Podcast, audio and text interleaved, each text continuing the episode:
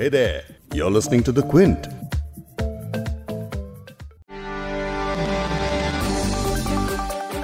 Article 370 हटाए जाने के बाद जम्मू कश्मीर के कई नेताओं को हिरासत में ले लिया गया था इसमें फारूक अब्दुल्ला उमर अब्दुल्ला और महबूबा मुफ्ती ये तीन पूर्व मुख्यमंत्री भी शामिल थे अब सब रिहा हो चुके हैं और आर्टिकल 370 को हटाए जाने के खिलाफ और जम्मू कश्मीर के विशेष राज्य के दर्जे को वापस लाने के लिए अलग अलग पहल भी शुरू कर चुके हैं। इसके लिए People's Alliance for Gupkar declaration बनाई गई है।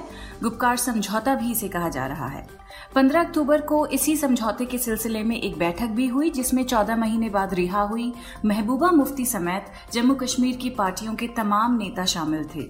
अब ऐसी स्थिति में जब पिछले करीब डेढ़ साल में जम्मू कश्मीर काफ़ी बदल चुका है। आर्टिकल 370 और 35 ए हटाने के बाद जिस तरह से बड़े नेताओं को हिरासत में रखा गया और दूसरे फैसले लिए गए, उसके बाद से समझना ज़रूरी है कि क्या जम्मू कश्मीर के नेता विशेष राज्य के दर्जे को लेकर केंद्र सरकार को चुनौती दे सकेंगे? आज के पॉडकास्ट में इसी पर बात करेंगे। क्विंट हिंदी पर आप सुन रहे हैं बिग स्टोरी हिंदी मैं हूँ फबेहा सैयद। पॉडकास्ट में आगे सुनिए कश्मीर से जहांगीर अली को जो क्विंट के लिए रिपोर्टिंग करते हैं। साथ ही सुनिए बीजेपी के प्रवक्ता अरुण गुप्ता को भी। आ, पिछले तीस साल से अगर हम देखें जो कश्मीर का एक पॉलिटिक्स रहा है उस पॉलिटिक्स में ये एमसी और पीडीपी आपस में लड़ते रहे हैं और इनका शायद एक हिडन एजेंडा रहा है कि एक एक टर्म में ये पॉलिटिक्स पावर में आते थे दूसरी टर्म में दूसरे पावर में आते थे। लेकिन पहले ही जान लेते हैं कि कश्मीर के नेताओं ने हाल ही में क्या कदम उठाए हैं और ये गुप्कार समझौता क्या है। नेशनल कॉन्फ्रेंस के अध्यक्ष फारूक अब्दुल्ला के घर पर 15 अक्टूबर को गुप्कार घोषणा के हस्ताक्षरकर्ताओं की सर्वदलीय बैठक हुई। बैठक में उमर अब्दुल्ला और पीपल्स डेमोक्रेटिक पार्टी यानी पीडीपी की चीफ महबूबा मुफ्ती भी उपस्थित रहीं। नेशनल कॉन्फ्रेंस के अध्यक्ष फारूक अब्दुल्ला ने कहा कि घोषणा के हस्ताक्षरकर्ता मुख्यधारा की कश्मीरी पार्टियों ने 5 अगस्त 2019 को जम्मू कश्मीर में किए गए असंवैधानिक बदलावों को पलटने के लिए एक गठबंधन किया है। बैठक को महबूबा मुफ्ती की रिहाई के दूसरे दिन बुलाया गया था। उससे पहले 4 अक्टूबर को महबूबा का ऑडियो मैसेज सामने आया था। जिसमें वो कह रही थी कि आर्टिकल 370 को निरस्त करने का फैसला हिरासत के दौरान उनके दिलो दिमाग पर छाया रहा। उन्होंने कहा कि वो फैसला बदलने के लिए लड़ेंगी। उस ऑडियो क्लिप में उन्होंने और क्या कहा, वो मैं आपके लिए प्ले कर देती हूँ। मैं आज एक साल से भी ज़्यादा अरसे के बाद रिहा हुई हूँ। इस दौरान 5 अगस्त 2019 के काले दिन का काला फैसला हर पल मेरे दिल और रूह पे वार करता रहा। और मुझे एहसास है कि यही कैफियत जम्मू कश्मीर के तमाम लोगों की रही होगी। हम में से कोई भी शख्स उस दिन की डाकाजनी और बेजती को कतन भूल नहीं सकता। अब हम सबको इस बात का इरादा करना होगा कि जो दिल्ली दरबार ने पाँच अगस्त को गैर आइनी गैर जमहूरी, गैर कानूनी तरीके से हमसे छीन लिया, उसे वापस लेना होगा। बल्कि उसके साथ साथ मसले कश्मीर जिसकी वजह से जम्मू कश्मीर में हज़ारों लोगों ने अपनी जानें निशावर की। उसको हल करने के लिए हमें अपनी जदोजहद जारी रखनी होगी। मैं मानती हूँ, ये राह कतन आसान नहीं होगी। लेकिन मुझे यकीन है कि हम सब का हौसला और अज़म, ये दुशवार रास्ता तय करने में हमारा मुआवन होगा।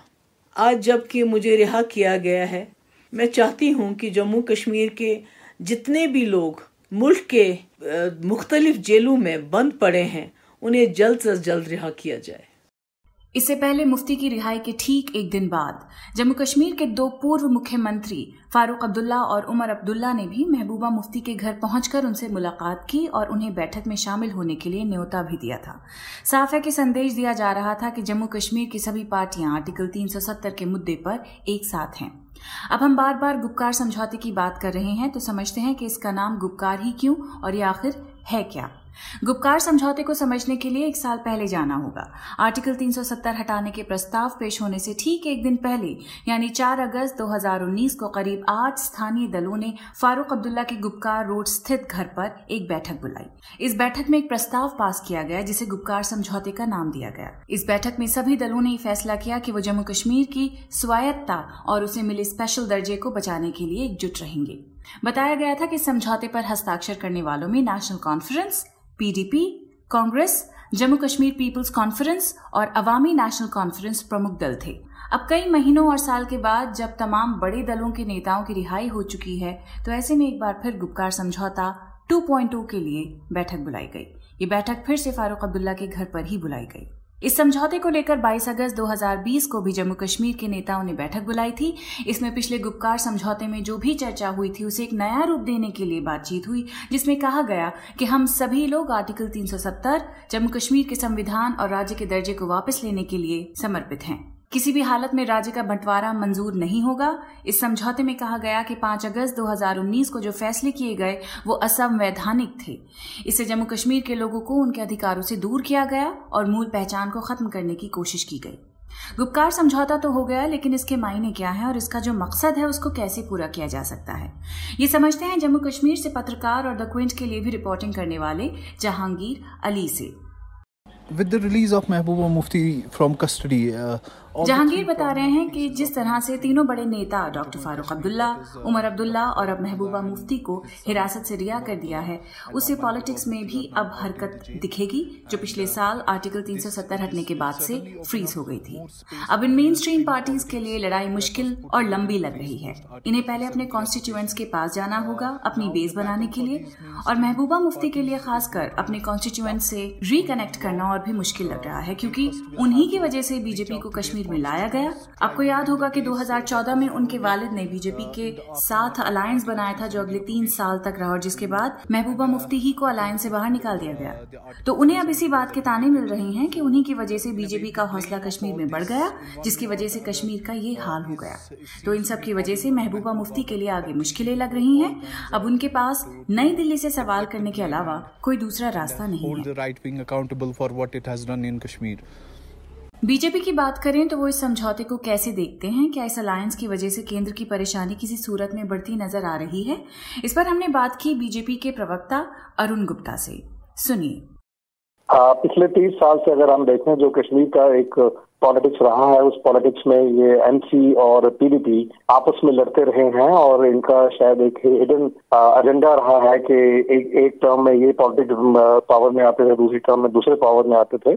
और इनका ये जो हिडन एजेंडा था वो आज एक्सपोज हुआ है। आप सब लोगों को पता लग गया है कि ये लोग जो हैं ये किसी के नहीं है। ये बस अपनी पॉलिटिक्स के लिए और अपनी दुकान चलाने के लिए काम करते थे और यही सब कुछ है लेकिन अगर आज आप कश्मीर की हालत देखें कश्मीर में जो लोग हैं वो एक पीस में रहना चाहते हैं अमन में रहना चाहते हैं और अपने बच्चों को स्कूल भेजना चाहते हैं कॉलेज भेजना चाहते हैं काम करना चाहते हैं बिज़नेस करना चाहते हैं जैसे एक नॉर्मल सिटीजन कंट्री का करता है।